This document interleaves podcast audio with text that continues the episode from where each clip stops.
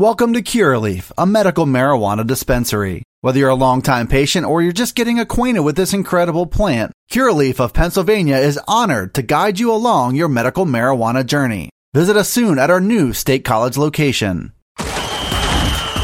This is the Blue White Breakdown, the premier podcast for all things Penn State football. Talk about culture. It's something that should show up in every aspect of your program. It's the Blue White Breakdown, brought to you by Penn Live. Here are your hosts, Daniel Gallen and Dustin Hockensmith. Welcome into another edition of the Blue White Breakdown, brought to you as always by Penn State Health. Dustin Hockensmith, Daniel Gallen here with you to guide you through the latest in Penn State football. Looking today at some Keystone State recruiting rankings done by our colleague Brian Linder. We'll tackle that in just a minute and really just look at Penn State recruiting in the state of Pennsylvania um, over the past few years as well, and, and the success they've had there and how important it is, especially in the 2023 class. So that's coming up. We'll touch on a couple news items first. The, the news that Justin Weller uh, is transferring to Long Island University. It's not earth shattering, but to me, and, and you can kind of chime in on this, but I'm kind of fascinated by the trajectory of walk on players. You know, what are you trying to get yeah. out of the Penn State experience and, and, and what does that ultimately do for you? Are you going to stick around the entire time? You see some of them really kind of have to weigh this decision about whether they want to continue doing that or pursue a new opportunity elsewhere. Yeah, I think uh, in terms of the walk-on trajectory, we saw an interesting case last year with Drew Hartlaub, uh, where he entered the portal um, and was debating going going elsewhere, but stuck around, earned a scholarship, was a really good special teams player for them last year, and he's going to try to make it in the NFL, um, which will be an interesting kind of path to follow. But, you know, Justin Weller will have, you know, five years of the Dwight Galt strength program of getting coached by these, you know, high level Big Ten coaches and then going down a level uh, to LIU. He has a chance, I think, to make a big impact. But I think for me, from the perspective I was looking at, is that there's so many guys in the transfer portal. There's only so many spots available um, that you kind of always want to see the players that enter the transfer portal. You want to see them find homes because it's a, a leap into uncertainty and depending on who you are, you know, the program might take you back, but um, it's a leap of faith and you like to see that these guys will kind of get the chance that they think that they're going to get when they enter the portal, which I think as the, the years go on, we're really going to see that isn't always necessarily the case. I need to go back through the list to see who is still kind of out there uh, in terms of Penn State transfers that that haven't found homes. But Justin Weller uh, headed to to LIU, and that seems like a, a, program that has been able to recruit locally, um, kind of the the second tier prospects uh, in the region, and it's a good football region. So I think that that bodes well for for that program. At the risk of sounding disrespectful to Justin Weller, I'm going to ask a question. How does Penn State replace that one catch for 10 yards? Where does that come from, Daniel? Well, uh, as Bob pointed out to me uh, yesterday, I didn't realize this that uh, Mason Stahl, the backup quarterback who almost started against Rutgers, the walk on, who I think we've heard good things about his athletic traits. He's listed as a wide receiver um, on the roster now. I think he was playing special teams at times last year. He was wearing number 20, which if Penn State could have had a quarterback start uh, a Big Ten game wearing number 20, that would have been awesome uh, from an aesthetic perspective. Uh, so I think that that's kind of, I think that's where, where Penn State is, is turning right now. But James Franklin is, he, he likes his uh, local walk-ons or the run-ons. And it seems like that the program is really brings in some, some interesting prospects who can, do things on scout team and, and really be good developmental players. So I think that they have plenty of candidates uh, to replace Justin Weller. You know, with walk-ons and, and pursuing a an opportunity elsewhere, you spend four years not only with the strength program and getting the coaching, but think about your practices and who you're lining up against and going against power five scholarship players day after day after day and getting overwhelmed by them, I'm sure at times. And then going and going someplace where maybe athletically you're either at least equal to or maybe even superior to some of these guys. I would imagine that's a breath of fresh air. And then, you know, obviously the dynamic of, you know, spending four years pretty much just practicing to getting back into a competitive situation. I would imagine as a walk on, you're really chomping at the bit to actually get on the field and play in a game that counts.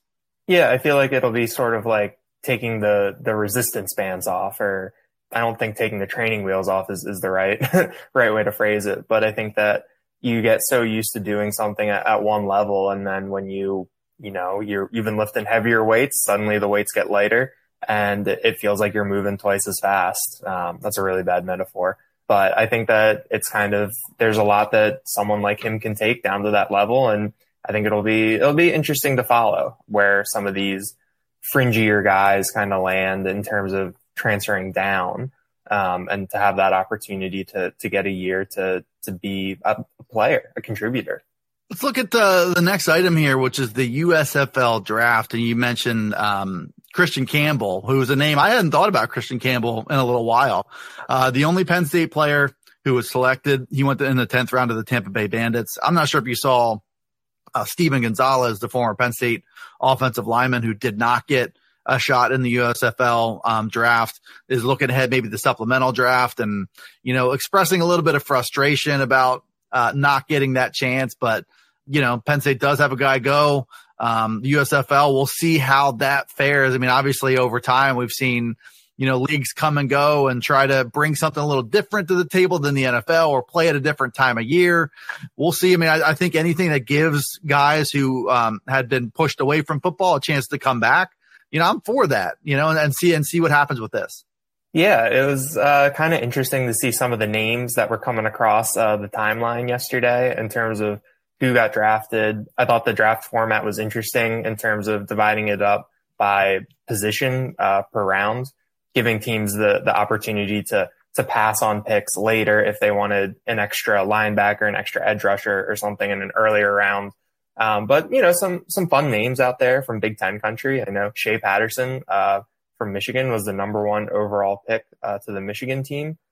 Yeah, I mean, seeing Christian Campbell's name go across, like he was someone too, where I remember seeing him on NFL rosters and kind of bouncing around and hadn't really thought about him in a while, but I was more kind of preoccupied with some of the, the names from when I was covering the Eagles, some of the guys that, that popped up, like De'Vante Bausby, who actually had a, he had a couple really good years with the Broncos and, and was really solid. I was kind of surprised to see him there. And then there's just kind of a lot of camp bodies, uh, guys that like Ajene Harris, uh, a cornerback from USC, I remember uh, he just kind of showed up one day.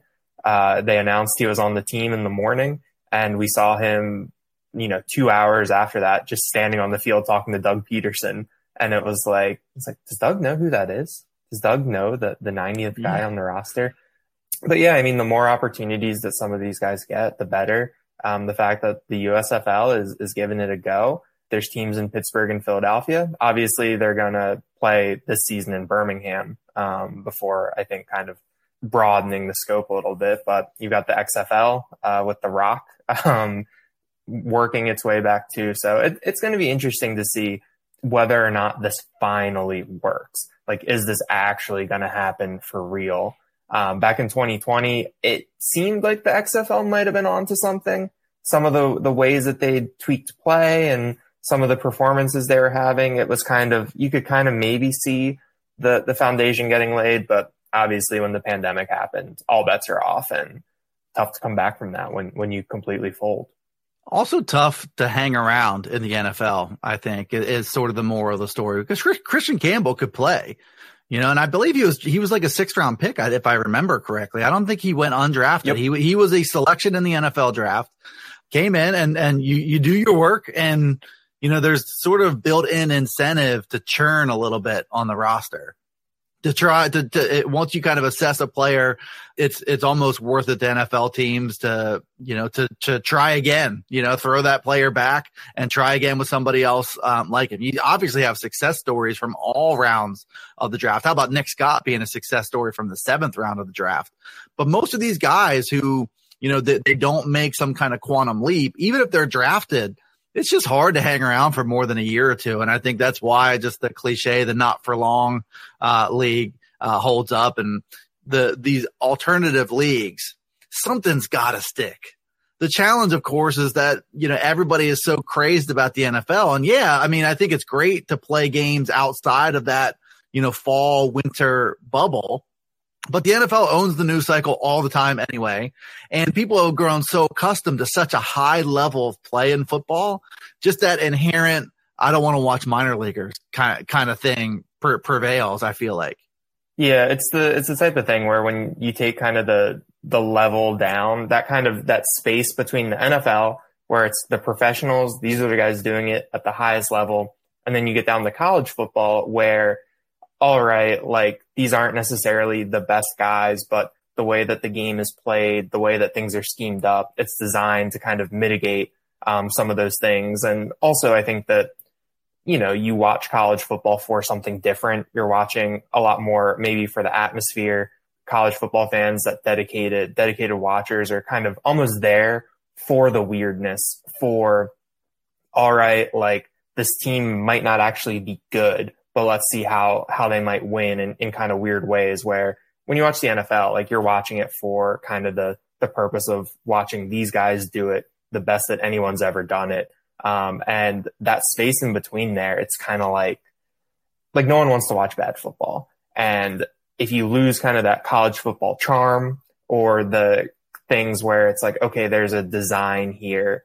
Um, there's a reason that some of this stuff is happening. When when you lose that, it can be hard to watch. So I think that you can mitigate that sort of with what the XFL was doing with kind of these different rule changes.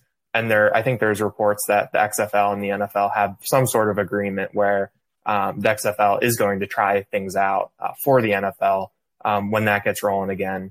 It's a tough needle to thread. It's kind of the thing where the fact that it hasn't happened yet with a, a spring football league or a summer league kind of makes you wonder if it'll ever happen but I think the USFL is kind of it's like relying on I you know some of the nostalgia and some of the brand that's already there. I think that's a good start um, in terms of a foundation. Obviously, this was the 80s. this is a long time ago. So there aren't necessarily a lot of, you know, the, the younger generation might not necessarily be familiar, but I think that it kind of helps that there are already these identities um, that you can lean on. So so a lot of USFL chat for for everyone's uh, everyone's morning right now. Yeah, I mean it's it's just interesting just looking at the broad the the grand scheme of, of football and trying to make one of these leagues work and clearly people th- seem to think that at some point in time they will so hopefully we'll we'll see what happens. Uh, Christian Campbell 10th round of the USFL draft to the Tampa Bay Bandits. So stay tuned, follow along, see if there's some upward mobility for a guy like Christian Campbell if he dominates in the USFL can he get another shot someplace? That's where you know I, I really will tune in for that the one thing that I was thinking about with this USFL draft, like the, the fact that Penn State only had one player picked, I was trying to think of about how that reflects on the program. And I think that obviously you saw there are quite a few Michigan guys, Michigan State guys, a lot of Maryland names that I have not thought about in a while. Uh, very happy to see Will Likely uh, getting another shot to play professional football. Uh, he was one of my, my favorites to watch. For Penn State, I think that this kind of it reflects well on the program that the guys that are getting into the NFL are kind of sticking around and that they've been able to put guys into sort of that, that middle class of the NFL where obviously you've got the stars, you've got Saquon. Um, you know, I think that maybe Pat Freiermuth, uh, Allen Robinson, uh, Chris Godwin, those are kind of the, the upper tier guys who, who you know that obviously that their jobs are safe. But then you've kind of been able to fill out that middle class that like Ryan Bates is in, where you're just a solid starter. You were a solid, you know, maybe you were just a depth piece for a while, but, but you had a job and that you weren't kind of caught up in that roster churn. And a lot of the guys who were taken uh, in the USFL draft were kind of roster churn guys. So I think that it, it kind of sh- it kind of reflects well on, on Penn State's development and their ability to kind of put guys into the NFL that can that can stick around that was something that stood out to me a little bit.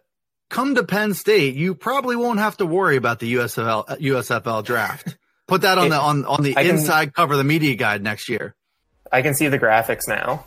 I love that, and, and you know, the, the, I think in the same font and everything as the Penn State is, uh, Penn State player has played in every Super Bowl except for five.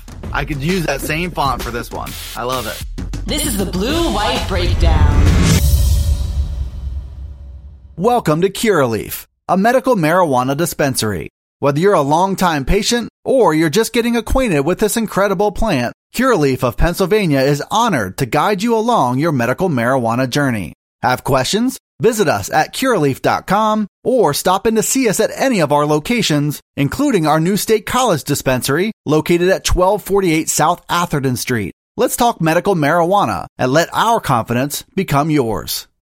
All right, let's look at let's look at these 2023 uh, rankings in the state of Pennsylvania. Brian Linder, our, our guy here at Penn Live, uh, put those together, and you see, you know, the early makings of what looks to be a really, really good crop of Pennsylvania talent, and then you've got Penn State with um, what three out of the top seven players so far in Pennsylvania, and still players for you know most of the others high on that list. Uh, looking at the commits, you know, J'ven Williams from Wyomissing, talented player who you can see a lot of the makings of a, a, really toolsy offensive tackle. Joey Schlaffer from Exeter Township, the tight end of the three star, and Lamont Payne, um, cornerback from Chartiers Valley, uh, was was an early commit in this class. You've got three guys from Pennsylvania. You've got a heavy Virginia influence here. Uh, what do you make of Penn State's position with the rest of these guys? I mean, you can go bullet for bullet on on some of these other players, but Penn State looks to be in pretty good shape in a lot of these cases. Yeah, I mean, Brian is the, the hardest working man in show business. Uh, he's got his, his list of the, the top 270 players in Pennsylvania. Um, and obviously, as we get closer on, that list will get longer and, and things will shuffle around. But I think you look at kind of the, the top level talent uh, in the state, and it really, really stands out. Ta'Mere Robinson, the linebacker from Brashear in Pittsburgh, uh, he's taken the top spot. And Robinson's an interesting prospect where I think when he kind of came onto the scene, he was a safety. And as he's grown, he's, you know, he's kind of moved closer and closer to the offensive line or to the line of scrimmage. And at the next level, he could be an edge guy.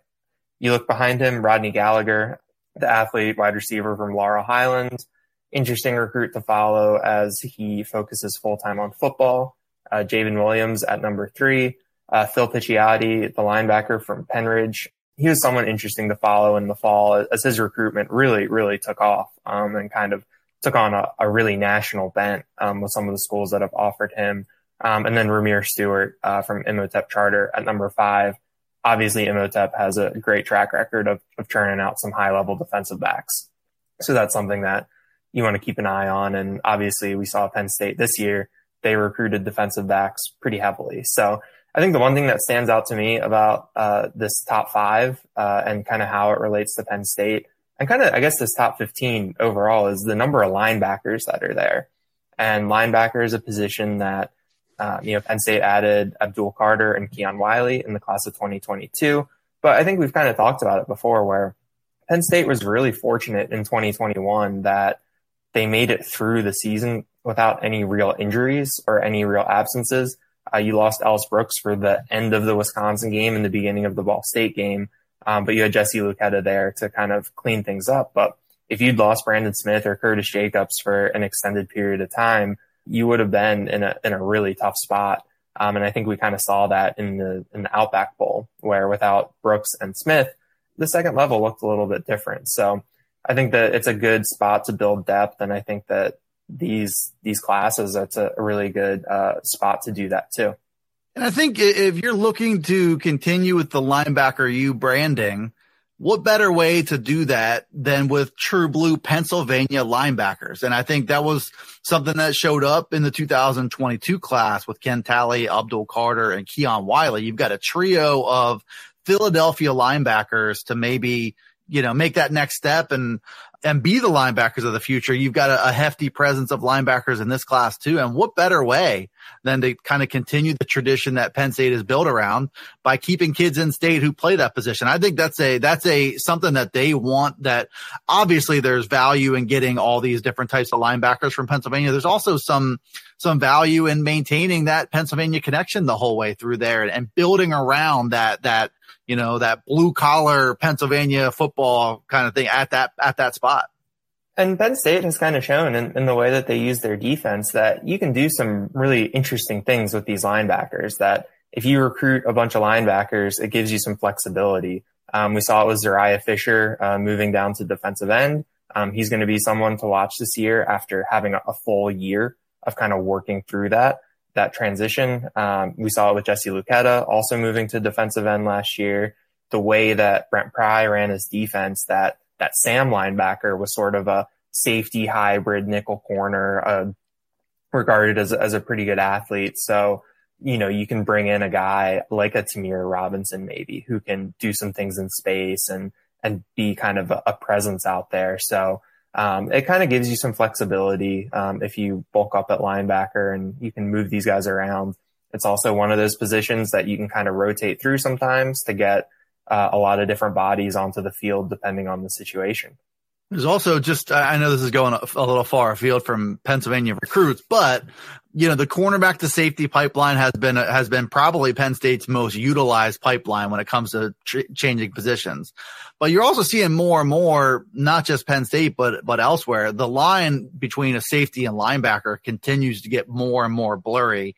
And we haven't heard you know, anything official from Penn State. Jonathan Sutherland is still listed as a safety on Penn State's roster.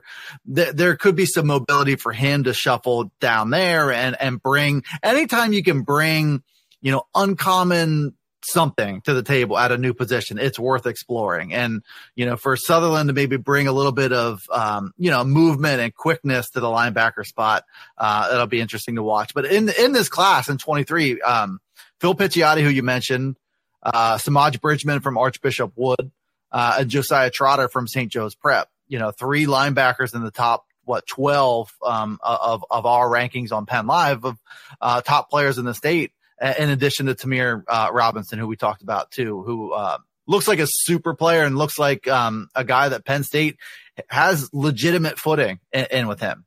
Yeah, I think that this is kind of a class where you can really remake the linebackers. Um, you make a really good point about the safeties uh, and kind of the the hybrid. Someone like Jonathan Sutherland. Um, we saw it a little bit last year.